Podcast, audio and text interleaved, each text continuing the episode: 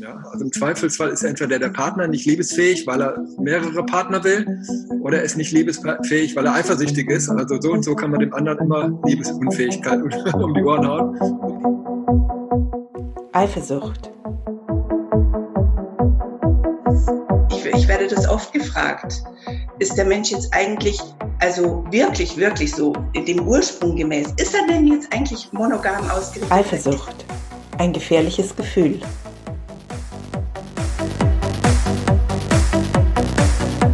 Willkommen zu unserem neuen Videogespräch. Und das Thema des heutigen Tages geht über Eifersucht, Treue und Untreue. Ähm, mein Name ist Adriana Feldhege und mein Gesprächspartner ist Salim Matthias Rieck. Hallo. Grüß dich, Adriana. Äh, ich hoffe, du hast ein paar interessante Fragen mitgebracht. Also wir haben ja auch ein paar Fragen über, über Facebook schon bekommen. Ja, weißt du, ähm, der Grund, warum ich dieses Gespräch so gerne mit dir führen wollte, ist, weil es doch im Beziehungsalltag eines der allerheißesten Themen ist. Ja? In viele Paare, die zu mir kommen, viele einzelne Menschen, die zu mir kommen, äh, leiden unter diesem Gefühl. Ich selbst kenne es auch sehr gut.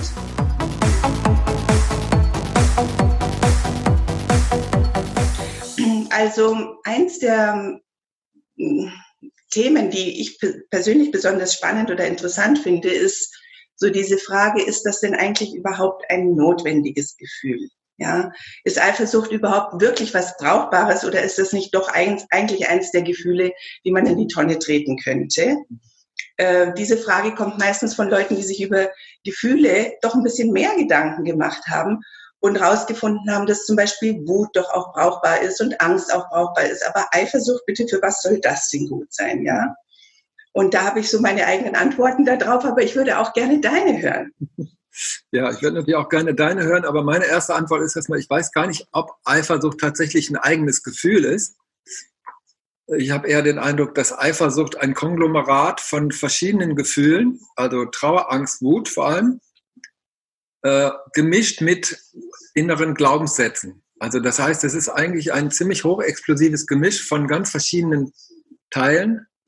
Und äh, da kommen wir aber vielleicht im Laufe des Gesprächs noch äh, drauf, das ein bisschen auseinander zu dröseln, also was da alles mit beteiligt ist. Aber grundsätzlich würde ich mal sagen, wenn wir an ein Gefühl rangehen mit der Frage, ist das überhaupt brauchbar?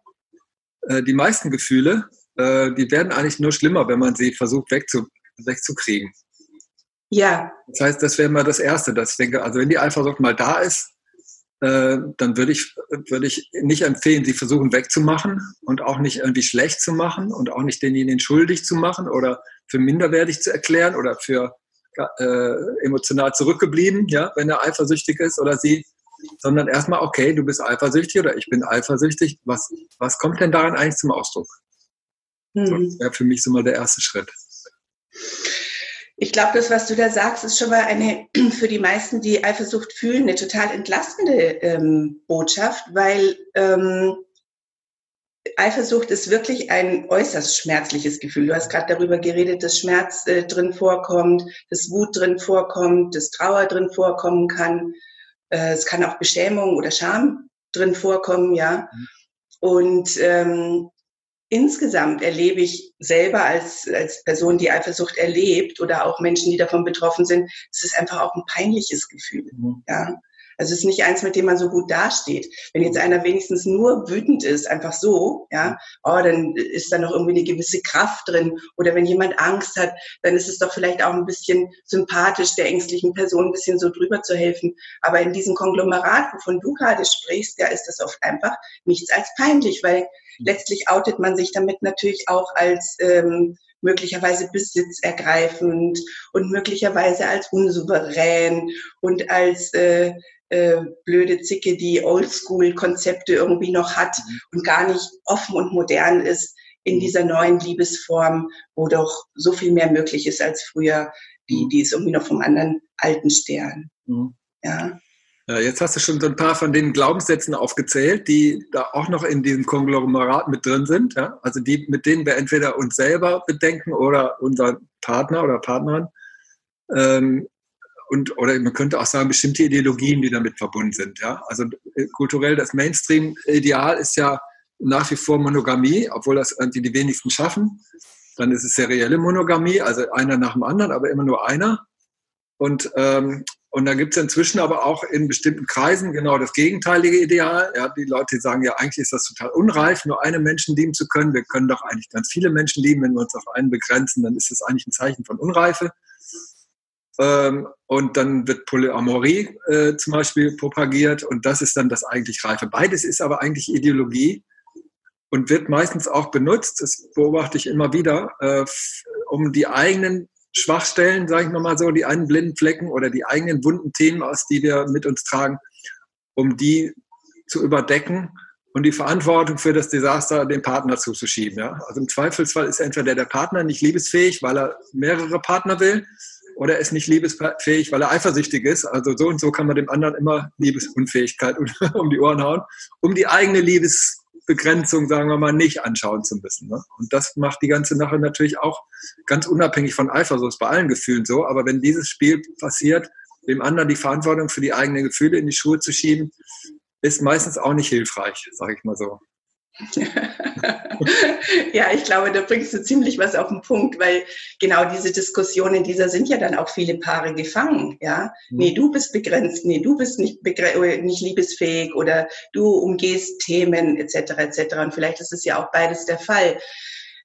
Meine persönlichen Gedanken dazu ist, ich, ich werde das oft gefragt, ist mhm. der Mensch jetzt eigentlich also wirklich, wirklich so dem Ursprung gemäß, ist er denn jetzt eigentlich monogam ausgerichtet oder ist er denn jetzt, was ist denn die richtige Art zu leben? Ja. Und ähm, in den Forschungsreisen, die ich da mit mir selber angestellt habe und dem, was ich dazu gelesen habe, bin ich mehr und mehr zu dem Schluss gekommen, dass ich glaube, es ist sowohl als auch. Ich glaube, der Mensch ist sowohl ähm, monogam als auch polygam ausgerichtet. Mhm. In der Weise, dass ich denke, die Inhalte, die die Monogamie oder die, die Vorteile, die die Monogamie bringt, ja, im Sinne von ähm, Beständigkeit, Schutz, Kontinuität, Verlässlichkeit, Sicherheit, das ist ein Streben des Menschen, das genauso vorhanden ist, wie wenn wir jetzt auf die äh, polygame Schiene gucken, die Lust nach Neuem, nach Abenteuer, nach Erweiterung, nach ähm, ähm, eben nicht Begrenzung, sondern einer mhm. gewissen Freiheit, sich selbst in mehreren Aspekten erfahren zu können. Ja. ja. Und es ist nicht ganz einfach, ja, diese beiden Strebungen, die ich auf jeden Fall auch in mir finden kann, übereinzukriegen. Mhm. Ja. Also ich, äh, ich komme nochmal darauf zurück, von wegen, wie ist der Mensch? Äh, ich, ich weiß gar nicht, wer das überhaupt sein soll, der Mensch. Ja? Also äh, ich meine, es gibt inzwischen, weiß nicht, 7,5 Milliarden Menschen. Äh, es ist ziemlich gewagt, äh, zu behaupten, die wollen alle das Gleiche oder die sind alle gleich geprägt. Und selbst in unserer Kultur, glaube ich, gibt es ja ganz verschiedene Menschen. Es gibt Leute, die von sich behaupten, sie sind nie eifersüchtig, verstehen das überhaupt nicht und sind natürlich dann auch tendenziell eher geneigt, das für einen Defekt, für einen Defekt zu halten, wenn ihre Partnerin eifersüchtig ist, weil ihnen das dann nicht in Kram passt. Und äh, also insofern finde ich eigentlich eher irreführend, weil diese Frage nach dem, wie ist denn eigentlich der Mensch oder wie sind wir von Natur aus, erstens mal können wir da ewig diskutieren. Es gibt für beide Seiten viele Argumente. Und zweitens, was wir dann machen, wir stellen einen Maßstab auf, der über uns steht und an den wir uns messen. Und gemessen an dem idealen Maßstab können wir eigentlich immer nur schlecht abschneiden. Mhm. Das heißt, was ich eigentlich sinnvoller finde, und das hast du ja auch jetzt äh, in dem zweiten Teil gesagt, dass da einfach zwei verschiedene Bedürfnisse mit reinspielen. Da gibt es das Bedürfnis nach Bindung und Sicherheit und Zuverlässigkeit und dass der andere nicht plötzlich weg ist. Äh, und da gibt es also auch nach Kontinuität, ja, dass sich was entwickeln kann, dass man gemeinsam in die Tiefe geht. Äh, und da gibt es das Bedürfnis nach Abenteuer, nach was Neuem zu erleben, nach, nach auf eine andere Weise gespiegelt zu werden und so weiter. Ja, das sind ja eigentlich zwei, nicht immer unbedingt im Kontext von Liebe und Beziehung und Sexualität, aber grundsätzlich sind das ja zwei Bedürfnisse, die wahrscheinlich die meisten Menschen nachvollziehen können. Und wenn wir das erstmal anerkennen, ah, da sind zwei Bedürfnisse, die potenziell in, der, in den Spannungsverhältnis zueinander stehen, und dieses Spannungsverhältnis löst jeder für sich ein bisschen anders, je nachdem, wie wir aufgewachsen sind, wie wir geprägt sind. Äh, dann ist vielleicht erstmal eine Basis da für Verständigung. Anstatt jetzt, äh, so ist es richtig und so ist es falsch, ah, bei dir ist es so gelagert und bei mir ist es so gelagert. Und wie gehen wir damit um, mit der, mit der Differenz möglicherweise?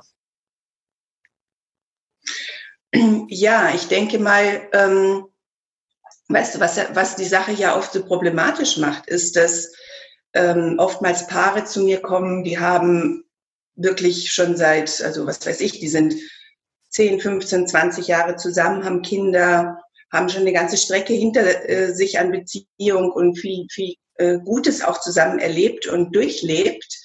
Und wo dann sozusagen dieses ähm, Bedürfnis nach Kontinuität und Sicherheit, ich, ich, ich, ich bin jetzt mal das Beispiel vom Mann, der sagt, ja, das würde ich gerne behalten. Also das habe ich schon auch das Bedürfnis, ja. Und dafür würde ich gerne bei meiner Frau bleiben. Ja. ja?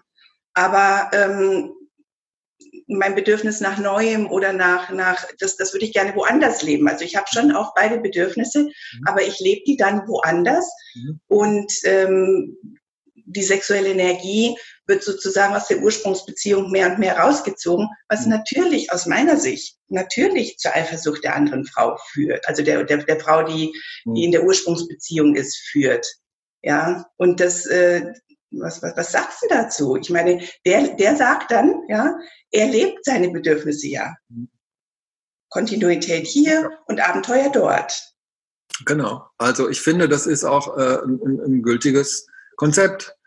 Die Frage ist nur, ob das deins, wenn du jetzt die Partnerin bist, ob das, ob das was ist, was für dich eben auch lebbar ist. Ja, und ich finde erstmal auch da, wenn du jetzt sagst, ja, das ist natürlich, dass da Eifersucht darauf entsteht. Ich meine, nicht jeder muss darauf reagieren mit Eifersucht. Ja, es kann ja sein, dass du sagst, ah, wunderbar, ich habe auch Lust, mit anderen Erfahrungen zu machen. Das, das passt ja. Problem wird es ja meistens dann, wenn das irgend, wenn jetzt zum Beispiel dieser Mann irgendwo seine Abenteuer leben will und es berührt in der Frau etwas, eine, Wund, eine wunde Stelle, sage ich mal so, ja.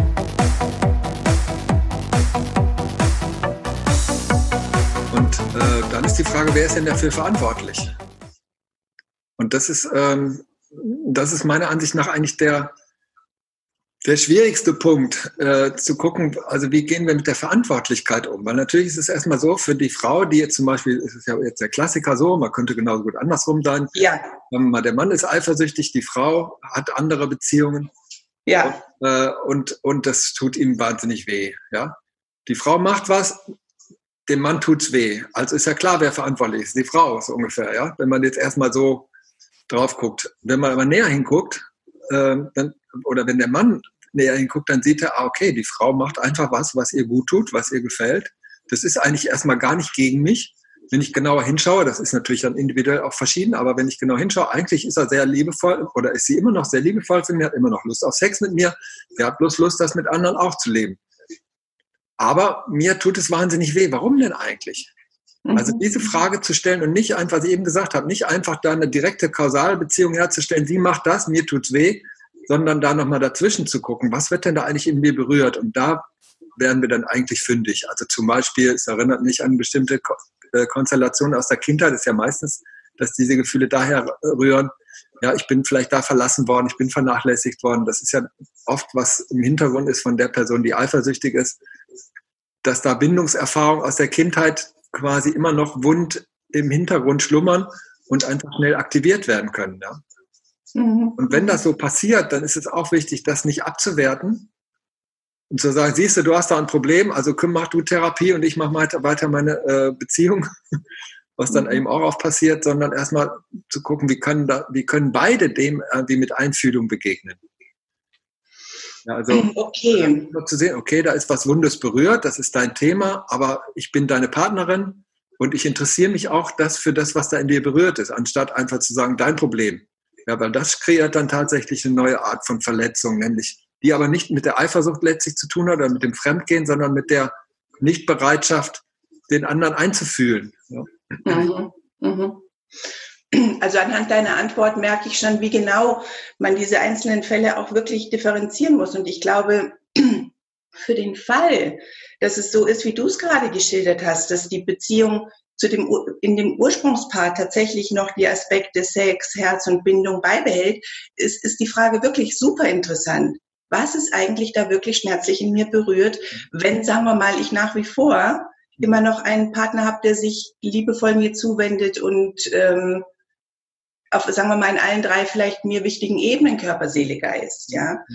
ähm, meine Frage auf, da entsteht doch natürlich Eifersucht, mhm. bezog sich noch mehr darauf, vielleicht antwortest du da zwar auch, dass es so natürlich nicht ist, aber in mir ist es gefühlt sehr viel natürlicher, dass dann Eifersucht entsteht, wenn beispielsweise ähm, die sexuelle Energie ganz ausgelagert wird, ja, und der Mann sagt, du, ähm, das ist jetzt irgendwie sehr viel spannender, was ich da draußen erlebe und das, was, ich, was wir irgendwie erleben, das, das ähm, reizt mich einfach nicht mehr. Das Neue hat einfach sehr viel mehr Reiz mhm. bekommen und ähm, ich hoffe, du hast nichts dagegen, wenn ich das mal so auslager. Ich meine, so, so wird es nicht formuliert, das äh, überspitze ich gerade ein bisschen, ja.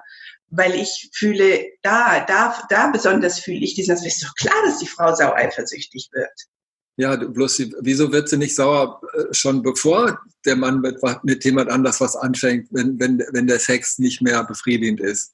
sondern wieso wird sie erst dann sauer, wenn der Mann den Sex mit jemand anders lebt? Also eigentlich der, das Problem ist doch, wenn ich dich jetzt richtig verstanden habe, dass ihr was fehlt. Das fehlt ihr vorher und das fehlt ihr nachher umso mehr, scheinbar, obwohl es ihr eigentlich vorher genauso gefehlt hat. Nur jetzt wird sie es, kriegt sie sozusagen vor die Nase gehalten, weil der Mann es mit jemand anders lebt. Ja? Mhm. Da ist dann meiner Ansicht nach ein bisschen ein destruktives Muster. Also wenn ich es nicht haben kann, dann, soll dann sollst du es auch nicht haben. Verstehst du? Also das macht es aber nicht besser, sondern ich denke, dass, dass da hilfreich wäre zu sagen, hier, ich möchte Sex mit dir leben. Was steht dem im Weg? Und äh, das ist eigentlich das Thema und nicht, ich will nicht, dass du das mit jemand anders lebst, weil wenn dieser Mann oder diese Frau das dann nicht mit jemand anders lebt, heißt ja noch lange nicht, dass sie dann, dass es in der Beziehung besser wird. Und das wäre dann das eigentliche Thema aus meiner Sicht. Ja? Wenn mhm. natürlich der Partner, der fremd geht, sage ich mal so, sich diesem Thema nicht stellen will und sagt dazu, ich mag gern, dass du den Haushalt schmeißt und dass du mich liebevoll anguckst, wenn ich nach Hause komme und dass ich so die Sicherheit und Geborgenheit habe, in Klammern, dass du meine Mama bist, ähm, zum Beispiel, und meine Abenteuer, die lebe ich woanders. Okay, da kann sein, dass die Frau sagt, scheiß Ziel, den mache ich mit. Könnte ich verstehen. Ja, aber dann ist, dann ist das eigentlich die Schwierigkeit doch, dass er einen Teil woanders hinträgt, den sie mit ihm auch leben möchte. Ja, so ist das. Genau, so ist das. Genau in diesen Fällen, die ich gerade beschreibe, dass sie gerne einen Teil leben möchte, den er woanders hinträgt. Ja, und das, ähm, das, das berührt natürlich ganz tiefe Schmerzen. Und da ähm, ist so meine Erfahrung, weil du, weil du gerade sagtest, ähm, ja, wenn er dann was lebt, was wir sowieso nicht leben. Und ich glaube, die Eifersucht bezieht sich da viel mehr drauf, dass eine andere bekommt, was man selber gerne bekommen würde. Ja, da finde ich, da, da, da finde ich eben, ist es, ist es ähm, irreführend. Oder sagen wir mal, ich hatte ja in dem, in dem letzten Gespräch, wo wir hatten, hatte ich schon mal den, den Slogan äh, rausgebracht, von wegen lieber in die Bindung investieren als in den Zaun drumherum. Ja? Äh, das heißt, jetzt dem Partner zu verbieten, mit jemand anders was zu erleben, ist noch keine Garantie oder manchmal sogar ein Hindernis, dass es in der Partnerschaft wieder mehr gelebt werden kann. Also dann würde ich vorschlagen, eher dahin zu gucken. Und der mhm. ist nicht wirklich, der kann mal eine Notmaßnahme sein, aber der ist nicht wirklich ähm, hilfreich, um jetzt diese Blockaden, die da vielleicht sind oder die Hindernisse, um Intimität miteinander zu erleben oder was immer da jetzt fehlt, äh, um das wieder äh, zu beleben. Äh, da ist der Zaun nicht wirklich hilfreich.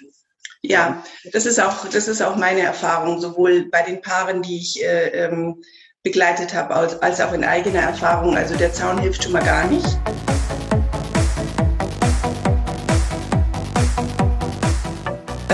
Wenn du beschreibst, in die Qualität der Bindung zu investieren. Ja, also das war der Slogan für, für die Hörer, die, den, die das andere Video nicht kennen.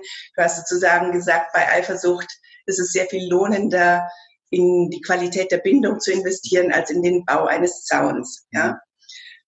Ähm, entweder erinnere ich es nicht oder wir sind nicht so tief gekommen in dem Gespräch.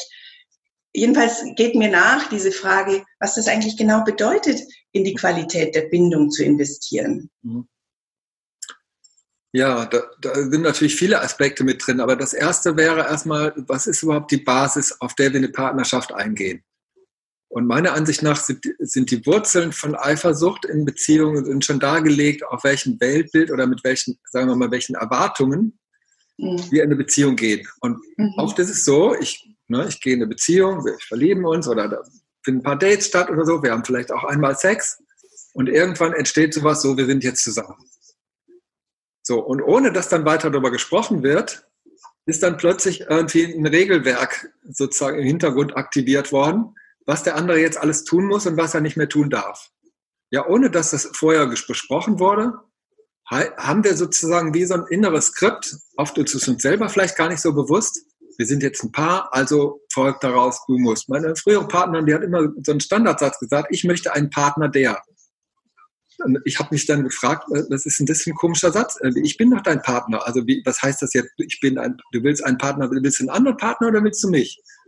Und tatsächlich ist es dann manchmal so, dass wir anstatt uns auf diese Person zu beziehen, mit der wir dann eine Bindung eingehen, eigentlich die ganze Zeit nur beschäftigt sind, wie kriegen wir den Partner dahin, dass er unserem Idealbild entspricht. Also dass er sich so verhält, wie wir denken, wie ein Partner sich verhalten, zu verhalten hat oder verhalten sollte. Und jetzt gerade natürlich beim Thema äh, Eifersucht beziehungsweise Fremdgehen oder andere Beziehungen, gehen viele selbstverständlich davon aus, wenn man ein Paar ist, dann darf man das nicht mehr.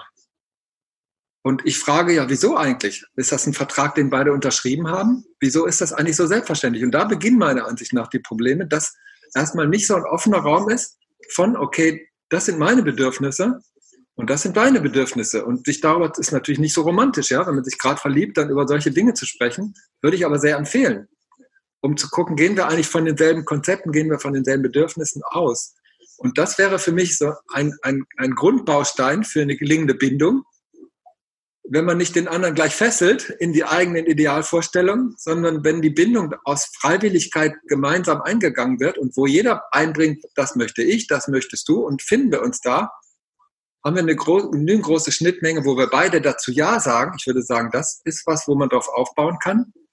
Wenn man aber eigentlich mit Schuldgefühlen operiert oder mit Appellen oder mit unbewussten Botschaften und all diesen ganzen Geschichten, die dann oft laufen, und dann versucht, den anderen darauf festzunageln, obwohl der dem eigentlich nie zugestimmt hat, dann ist, sagen wir mal, die Bindung auf einem wackeligen Fundament. Und dann würde ich da erstmal wieder hingucken. Also was sind da so die vermeintlichen Selbstverständlichkeiten, die ich meinem Partner entgegenbringe, die aber eigentlich nicht selbstverständlich sind, weil er oder sie das vielleicht ganz anders sieht. Mhm. Also es kann sich erstmal verunsichernd anfühlen, ja, diese Art von, von äh, Prozess, also die Bindung unsicherer machen, weil erstmal transparent wird, hey, diese vermeintlich sichere gemeinsame Basis, die haben wir ja nie geschaffen. Die müssen wir erst noch schaffen. Ja. ja da könnte sich herausstellen, dass diese Basis gar nicht, dass die gar nicht tragfähig ist, ja. Mhm. Mhm. Mhm. Kannst du dir was darunter vorstellen, was ich meine mit in, in Binden investieren? Also ist jetzt ein, ein Baustein. Also, ne? Ja, das ist, das ist ein Aspekt. Habe ich, habe ich das richtig verstanden, dass du meinst, sozusagen, dass man diesen Prozess des Inbindunggehens vielleicht auch ein Stück ernster nehmen könnte und wirklich zusammen ähm, schauen, was haben wir denn was haben wir denn an Basis miteinander, dass wir wirklich ein gutes, einen guten Weg zusammengehen können. Ja, das äh, verstehe ich sehr gut, was du damit meinst. Und in der Tat, das, das wäre gut. Und du beschreibst natürlich auch, dass, ähm, hast du selber ja gerade gesagt, dass wenn man verliebt ist und äh, die Gefühle äh, da mit einem durchgehen und so, dass man solche Fragen sich überhaupt gar nicht stellen will, weil es ist alles so wundervoll und so rosarot und es soll doch eigentlich möglichst so weitergehen und dann hat man, hat man schon irgendwas zusammenbekommen und kommt aus dieser Nummer nicht richtig raus. Aber weißt du, was ich noch, was ich noch ähm, fragen oder ins Gespräch bringen will, ist, du sagst, ähm, sobald wir in Beziehung gehen, mhm. haben wir schon eine bestimmte Erwartung an, ah ja, okay, äh, dann muss mein Partner dies, das, jenes, das fünfte und dann ist er ein guter Partner für mich, ja. Mhm. Aber es gibt nicht nur das, sondern was ich erlebt habe, ist, mhm. ähm, dass, sagen wir mal, wenn, wenn ich einen eher bindungsängstlichen Mann gewählt habe, der sowieso Scheu hat, in Bindung zu gehen, dass der diese ganzen Filme laufen hat. Ja, in dem Moment, wo ich ein Partner bin, dann soll ich. Ich habe noch gar nichts gesagt. Ja, aber der hat vielleicht erlebt, okay, das ist äh, der Adriana wichtig oder das hat sie irgendwie mal gesagt oder so und so ein Typ ist sie.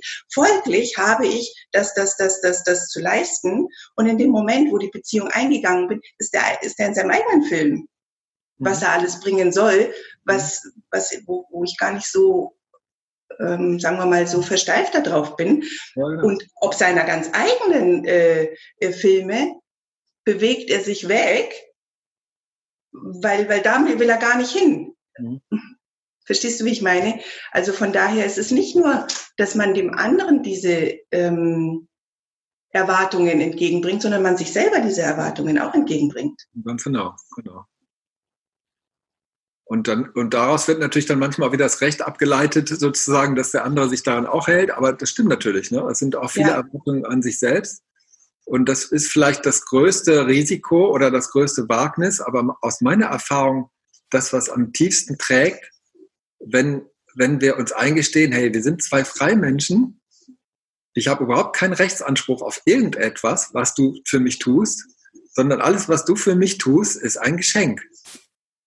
Und, äh, und, und wenn du etwas nicht tust, was ich gern hätte, dann ist es an mir, darum zu bitten. Und dann ist es auch an mir, sozusagen äh, die Gefühle zu durchleben, die ich erlebe, wenn mir das nicht geschenkt wird, was ich gerne hätte. Das macht eine ganz andere Dynamik, als wenn ich denke, das stünde mir zu. Und ich glaube, dass das erstmal sich viel loser anhört, was ich sage. Das andere hört sich irgendwie fixierter an oder, oder fester, ja, wenn man so Forderungen, Erwartungen hat. Äh, aber ich denke letztlich tragfähig. Tragfähig ist aus meiner Erfahrung das andere. Wenn, wenn, wenn man grundsätzlich akzeptiert, der andere ist ein freier Mensch und aus dieser Freiheit heraus, die ich dem anderen und mir selber zubillige, gibt es dann möglicherweise sowas wie ein Commitment. Oder dass beide sagen, ja, ich hätte gern, zum Beispiel, wo dann beide Partner sagen, hör zu, mir ist das zu brisant, immer noch mit anderen Affären und was da alles so in mir berührt wird, ähm, können wir darauf verzichten. Und als, als, als Vorschlag als Bitte vielleicht auch, aber nicht als du hast das einzuhalten und wenn du das nicht tust, dann bist du untreu oder dann, dann, dann oder hast mich sogar betrogen. Ne? Mhm. Also mhm. Betrug wäre für mich eigentlich nur dann, wenn ich vorher ein Versprechen abgebe, was ich nachher nicht halte. Wenn ich ein Versprechen naja, mache, das ich nie abgegeben habe, wieso ist das Betrug? Mhm. Sagen wir mal so, äh, in, in ganz vielen Ehen wird ja immer noch gesprochen, ja, wenn die die Ehe eingehen, dass man sich treu zur Seite steht in guten wie in schlechten Zeiten. Und äh, äh, sagen wir mal, in meiner Generation, mein, mein, mein, in meiner Familie bin ich hochkatholisch erzogen worden. Und da ähm, hat es ähm, sehr wohl Gedanken und viele Gespräche darüber gegeben, Ehebruch und nicht äh, Außenbeziehungen etc. etc mit diesem Bild sozusagen in die Ehe zu gehen, ja, wir wollen uns treu sein. Und ich glaube, ganz ehrlich glaube ich, dass wenn, dass viele Menschen, die das sprechen, in diesem Moment das auch meinen. Die meinen das auch.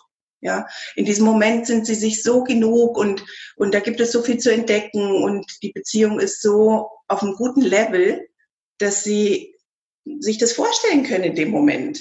Und dann gibt es natürlich irgendwo das Versprechen. Plötzlich entdeckt aber einer von beiden, ähm, oh, ich habe Lust, noch mehr zu entdecken oder es, es, ist jemand ins Leben getreten, der wirklich, ähm, auf den die Person, die den entdeckt, die die Person entdeckt hat, nicht verzichten möchte.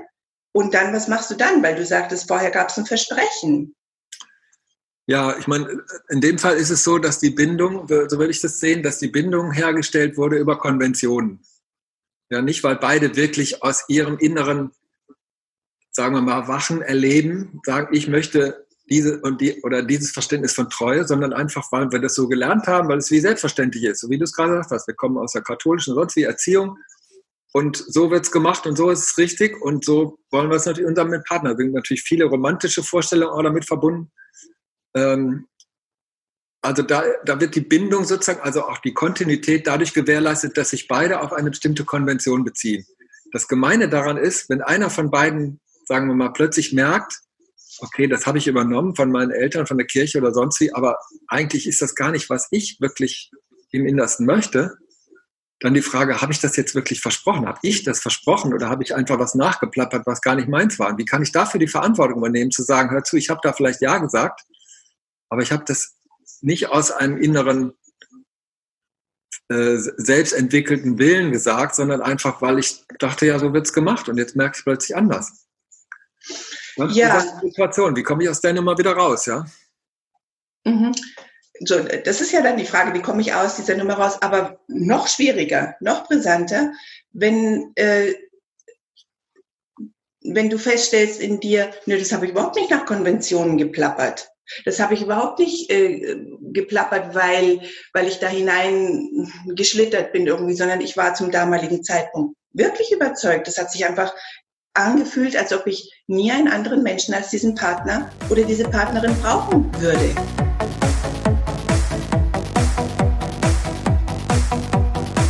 Ja, es ist ja so, wenn wir in Konventionen gefangen sind, dann fühlt sich das ja so an, als sei das unsere feste Überzeugung. Niemand, Meinst du? Ja, ja, ich, ich, denke, die meisten Menschen, die jetzt zum Beispiel äh, noch in diesem Weltbild komplett absorbiert sind, die sagen ja nicht, ich bin in dem Weltbild absorbiert, sondern die sind es einfach. Ja, also gibt es ja kein Bewusstsein darüber, dass bestimmte Glaubenssätze von ihren Eltern, von Lehrern, Kirche, Umfeld und so weiter in ihnen wirksam sind. Mhm. Ja, das fühlt sich dann so an und diese, gerade dieses romantische Ideal, äh, einer mit, äh, wie heißt das nochmal? Alles mit einem für immer oder so. Mhm. Äh, das ist ja enorm suggestiv, ja. Also da, da, da denken wir, oh, wow, das ist es und so weiter. Ne? Und wenn wir das noch nicht erlebt haben, welche Fallstricke damit drin sind, also welche Hypothek wir damit aufnehmen, dann kommt irgendwann, und das ist ja in vielen Beziehungen, kommt irgendwann das mehr oder weniger böse Erwachen, dass dieses romantische Ideal uns was vorgegaukelt hat, was, was viele Aspekte in uns einfach noch nicht wirklich mit aufnimmt. Und dann ist es der Prozess in Beziehungen, ob man sich das anguckt, ob da eine Bereitschaft ist, tiefer zu gehen, sich hinzuspüren, was da alles berührt ist, was da an fixen Vorstellungen in uns schlummert und ob wir das nochmal neu auf, äh, aufdecken wollen oder ob wir versuchen, äh, das durchzuziehen, ja. Und den Partner in, in, äh, sozusagen da zu fixieren, dass er oder sie sich auch weiter dran hält. Ich denke, das sind oft die Brüche, ja, wo einer ausbricht aus diesen Konventionen und der andere dann noch nicht bereit ist. Also ich bin nicht so ganz sicher, ob die Zuhörer so glücklich sind, wenn sie hören, dass du mehr so ein bisschen den, den ähm, ich jedenfalls höre das so wie, nee, also wenn man wirklich einen Menschen für sein ganzes Leben haben möchte und sich vorstellen kann, mit diesem einzigen Menschen allein glücklich zu werden bis ans Ende der Tage, dann muss es sich um eine Konvention handeln. Nee, das habe ich nie gesagt, dass es hier um eine Konvention handeln muss. Also ich sage, dass es das meistens so ist, weil das in unserer Kultur das der Mainstream ist. Und ich würde aber sagen, wenn man jetzt quasi, also das ist jetzt zum Beispiel meine Erfahrung, ja, in meiner aktuellen Beziehung, da sind wir reingegangen, beide mit der Vorstellung, wir lassen uns frei. Wir haben keine Grund, keine Begrenzung. Wir stellen uns den Gefühlen, die durchaus da waren, sind beide Potenzial für Eifersucht. Haben wir auch in Ansätzen so erlebt. Aber wir haben, wir haben gemeinsam ausgemacht, wir machen da keine festen Regeln. Ja, auf dieser Basis entsteht zwischen uns etwas, wo wir merken, es geht, gibt gar kein großes Interesse woanders, weil, weil unser, uns zieht so zueinander hin, so dass ich jetzt, da wo ich jetzt bin, sagen könnte, ja, also ähm, ich brauche niemand anders. Aber warum sollte ich das jetzt versprechen, wenn ich das jetzt täte? Warum sollte ich das jetzt festnageln? Warum, warum, warum würde ich mir nicht wieder die Freiheit lassen, dass ich das irgendwann ändern kann? Ich glaube, dass so ein, ein Schritt meistens aus Angst geboren ist. Mhm. Also ich will das festhalten, was ich habe. Ich will, dass da nichts mehr drankommt. Und das ist dann letztlich was, was Veränderungs- und das Leben ändert sich ja immer, was diesen äh, Veränderungsmöglichkeiten wenig Raum gibt. Und das Gemeine dabei ist, es klingt jetzt vielleicht so, als würde ich jetzt hier für Polyamorie reden und dass man, dass man permanent überall immer seine Energie folgt und alles Mögliche auslebt. Nee, ist überhaupt nicht der Punkt. Der Punkt ist, wofür ich plädiere, ist, anzuerkennen, dass jeder Mensch frei ist und dass wenn wir uns verein, wenn wir uns einigen auf auf eine bestimmte Art von Exklusivität, dass das aus Freiwilligkeit, dass das nur dann, wenn es aus Freiwilligkeit geboren ist, auch wirklich trägt. Sonst ist eigentlich, wenn das nicht wirklich freiwillig eingegangen ist, aus mehr oder weniger subtilen Zwängen heraus, dann gibt es irgendwann die Gegenbewegung. Und das sind ja, das ist, Paare, die sich, die, die, die, die quasi serielle Monogamie haben und immer sagen, ja, mit dir bleibe ich jetzt und ein paar Monate oder ein paar Jahre später ist es wieder zu Ende und es geht wieder genau das Gleiche los. Und dann denke ich, da könnte man doch daraus lernen, dass das eben so nicht stimmt. Ja, auch wenn es sich in dem Moment immer wieder vermeintlich so anfühlt, ja. Mhm. Also ich glaube, wenn ich dir so zuhöre, ist doch einer der wesentlichen Aspekte, ähm, wie geht es dir damit, wie geht es mir damit und was machen wir da draus, ja. Weil was ich, was ich so mitbekomme, wo Eifersucht halt wirklich ganz kritisch wird oder so ähm, hitzig wird zwischen den Paaren, ist, wenn einer von beiden das Gefühl hat, die Beziehung steht in Frage dadurch. Mhm. Wenn du das also da kommen wir jetzt wieder zum, was wir am Anfang hatten, mit den, mit den verschiedenen Gefühlen, die da, die da und den verschiedenen inneren Bindungserfahrungen, die wir bereits mitbringen. Also zum Beispiel ein, ein wichtiger Aspekt, hast du ja gerade gesagt, Verlustangst. Ähm, oft ist es aber so, dass sich das anfühlt, wie als ginge es um Leben und Tod. Mhm. Und so meine Faustregel ist, wenn es sich um Leben und wenn es sich anfühlt, als ginge es um Leben und Tod, ist es eigentlich ein Erleben von einem kleinen Baby. Mhm. Weil ein Baby, was verlassen wird, oder ein kleines Kind, was verlassen wird, das, das, da geht es um Leben und Tod. Das kann das nicht überleben. Ja, also äh, zumindest in einem bestimmten Ausmaß. Ne? So, da ist es wirklich lebensbedrohlich. Und das Kind kann nicht sagen, ja, Mama wird schon irgendwann wiederkommen. Ja? Mama ist weg und das ist lebensbedrohlich. Wenn sich das so anfühlt, dann ist es einfach gut, das dem zuzuordnen dass da der Partner etwas aktiviert, was sich in dieser Lebensbedrohlichkeit äh, nicht nur zu der Beziehung gehört. Ja, also das wäre sozusagen die Verantwortung dessen, der das fühlt, meiner Ansicht nach, das zu, zu mir zu nehmen und mich meiner Verlustangst zuzuwenden und meinem inneren Kind und zu gucken, wie kann ich für das da sein, so dass ich dann den Teil, der immer noch schwierig genug ist, der realen Möglichkeit von der Trennung, dass ich mich dem überhaupt mit einem gewissen Spielraum zuwenden kann. Weil tatsächlich so, für ein Kind ist es nicht überlebensfähig, wenn es komplett verlassen wird. Für uns als Erwachsene ist, es, ist es schon. Und das ist einfach unser Lebenserfahren. Die, die meisten trennen sich irgendwann früher oder später. Und auch dem würde ich sagen, es kein Fehler, dem ins Auge zu schauen. Und es würde noch nicht mal sagen, also wenn ich rückblickend bei mir gucke, ich habe einige Trennungen hinter mir, die waren alle mehr oder weniger schmerzhaft. Einige waren sehr schmerzhaft. Aber ich würde jetzt nicht sagen, dass das ein Fehler war oder ein Scheitern war, sondern das war ein Teil von meinem Weg. Das ist auch schon wirklich, finde ich, ein sehr wesentlicher und spannender Teil, weil ähm,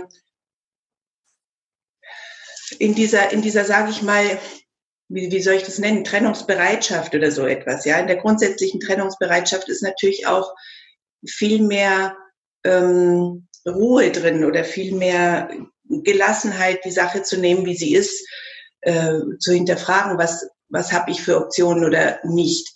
Wenn, wenn dieser Raum eigentlich nicht sein darf, vielleicht auch deswegen, vorhin hatten wir darüber gesprochen, weil man sich selbst auch versprochen hat, dem anderen versprochen hat, man bleibt, weil dieser Wunsch auch sehr, sehr groß ist, dass das, dass das unbedingt, unbedingt mhm. zusammenbleibt. Dann das wäre ein Thema. Ich würde jetzt sagen, in dem Kontext also da können wir noch viel, viel zu sagen im Kontext von Eifersucht, wäre das erstmal nur eine Richtung. Okay, ich habe ein Thema mit Verlustangst und es ist meine Verantwortung, mich nicht so weit mit zu beschäftigen, dass ich einen gewissen Spielraum habe. Und wenn der nur heißt, dass ich, wenn ich das nicht aushalte, dass mein Partner fremd geht, dass ich auch die Option habe zu sagen, ich trenne mich. Mhm. Diese Option nicht habe, dann bin ich tatsächlich schachmatt. Ja, ich ja. halte nicht aus, was mein Partner macht. Ich halte es mich nicht aus zu trennen. Dann bin ich irgendwie, und dann, dann brauche ich Hilfe. Ja. ja also. Ja. Und ein anderes Thema, was, was genauso brisant sein kann, ist äh, Selbstwertthematik. Ja? Also wenn jetzt, äh, wenn ich mit, wenn man den vergleiche, okay, sie hat Sex mit jemand anders, wahrscheinlich bringe ich es nicht, wahrscheinlich bin ich nicht gut genug, äh, nicht mehr attraktiv genug oder sonst irgendwas. Auch da wäre es ein Thema, zu, vielleicht ist das ja gar nicht, vielleicht ist das ja gar nicht der Punkt, warum mein Partner oder meine Partnerin andere Erfahrung sucht. Aber wenn das in mir berührt wird, und das in mir wund ist und in mir sozusagen eigentlich schlummert und dadurch nur der Knopf gedrückt wird, dann wäre das auch aus meiner Sicht meine Verantwortung, mich diesen Gefühlen, die damit, damit, dass ich nicht gut genug bin oder so, mich mit denen zu beschäftigen. Und das heißt, wie gesagt, nicht, dass ich mich dafür abwerte, dass ich überhaupt nicht, dass ich die abwerte, dass ich diese Gefühle habe, sondern ganz im Gegenteil, dass ich mir selber die Zuwendung schenke, mich einfühle, okay, mir tut das wahnsinnig weh, was genau tut mir dabei weh? Und was brauche ich, um mit diesem Schmerz umgehen zu lernen und nicht zu versuchen, meinen Partner zu zwingen, auf eine gewisse Weise damit umzugehen, damit ich diesen Schmerz nicht mehr spüre. Weil ich glaube, das ist das, was nur kurzfristig oder mittelfristig funktioniert oder langfristig nur auf, auf Basis von, dass beide ihre Lebendigkeit runterdimmen. Es ist ja zum Beispiel manchmal so, wir hatten eben ein paar Beispiele. Eine Konstellation, die, die ich besonders krass finde, ist, wenn ein Partner sagt, so, ich mag keinen Sex mehr mit dir, aber ich erlaube dir auch nicht, dass du mit jemand anders Sex hast und ich will auch nicht, dass du dich trennst. Ja, was heißt das eigentlich? Äh, ich maße mir an, das Recht zu haben, dass mein Partner seinen Sex nicht mehr leben kann. Oder bestenfalls noch mit sich alleine, falls das noch erlaubt wird. Ja? Mhm. Mhm. Aber ähm, ich meine, was ist das für ein Bild? Von, was mache ich da mit meinem Partner, dass ich sage, äh, du darfst den Sex nicht leben, mit mir nicht, mit jemand anders auch nicht und trennen darfst du dich auch nicht. Mhm, mhm. also ähm, das ist jetzt ein besonders zugespitztes Beispiel, ist aber gar nicht mal so selten. Mhm. Ja, also okay, das, das hast du schon erlebt? Ja, das Paar, die erzählen, die haben seit zehn Jahren keinen Sex mehr.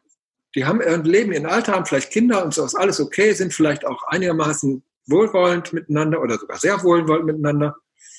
Äh, oft ist es dann so, dass ein Partner eigentlich das mehr vermisst hat, aber irgendwie gesagt hat, okay, also ich merke, sie will nicht mehr. Ich will sie auch nicht bedrängen, ich will auch nicht übergriffig sein, ich will auch nicht immer der Typ sein, der immer nur das eine will. Okay, also ich, ich liebe sie ja und ich sehe ja, sie hat keine Lust, also akzeptiere ich das. So, und, ähm, und irgendwann merkt er, äh, irgendwie stimmt das nicht. Also jetzt habe ich mich zehn Jahre lang, okay, die Kinder und sonstiges, zehn Jahre lang habe ich das nicht gelebt, aber will ich das bis an mein Lebensende darauf verzichten? Nee. Und dann kommt er und sagt, hier, ich, ich möchte das leben. Und wenn sie dann dabei bleibt, ja, ich habe aber keine Lust oder ich will nicht oder mit dir nicht oder was auch immer, dann ist das ein höchst brisanter Prozess. Und wenn sie dann sagt, ja, ich will aber, dass wir zusammenbleiben, aber du sollst deinen Sex auch nicht mit jemand anders leben, mhm dann wird das früher oder später, also entweder der andere knickt ein und sagt, okay, dann lebe ich es eben nicht. Wenn das ein bewusster Verzicht ist, würde ich gar nicht mal sagen, dass das ein Fehler ist. Ja? Kann ja auch sein, dass jemand sagt, ja, mir ist die Liebe zu dir so wichtig, okay, ich verzichte drauf. Aber wenn das nicht ein freiwilliger Verzicht ist, zugunsten von dem, was man dann hat, sondern ein Zwangsding, dann kann man eigentlich darauf warten, dass irgendwie heimlich irgendwo was losgeht. Mhm. Das ist, was ja. dann meistens passiert. Oder ja. die Person hat den Mut zu sagen, hör zu, bei aller Liebe, die uns vielleicht noch verbindet, mir ist das so wichtig, ich werde das leben. Was machen wir dann damit? Ja? Ich mhm. werde nicht, weil du das nicht erträgst, ich werde es deswegen nicht für den Rest meines Lebens auch nicht leben. Mhm. Ja, ist natürlich eine absolut brisante Situation. Manchmal entsteht dadurch aber ein produktiver Prozess. Also ich habe dann auch erlebt, dass da neue Bewegungsmöglichkeiten entstehen, indem einfach einer aus diesem, ich sage mal, faulen Kompromiss äh, ausbricht. Also faul in dem Sinne, dass da etwas verleugnet wurde. Mhm. Mhm. Ich würde sagen, jetzt haben wir schon eine ganze Menge Themen ganz schön äh, durchgenudelt. äh, vielleicht machen wir da mal vorläufig einen Punkt und gucken dann, ob es nochmal weitere Themen gibt und, und setzen das Gespräch nochmal fort. Was meinst du dazu? Sehr gute Idee, ja. Der, das, bin dafür, das machen wir.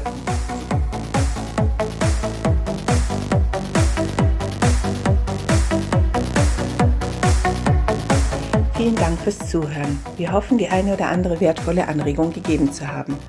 Gerne kannst du oder können Sie uns Ihr Feedback geben und wir freuen uns, wenn Sie unseren Kanal abonnieren. Eine gute Zeit wünschen Adriana Feldhege und Salim Matthias Rieck. Musik Ronald K.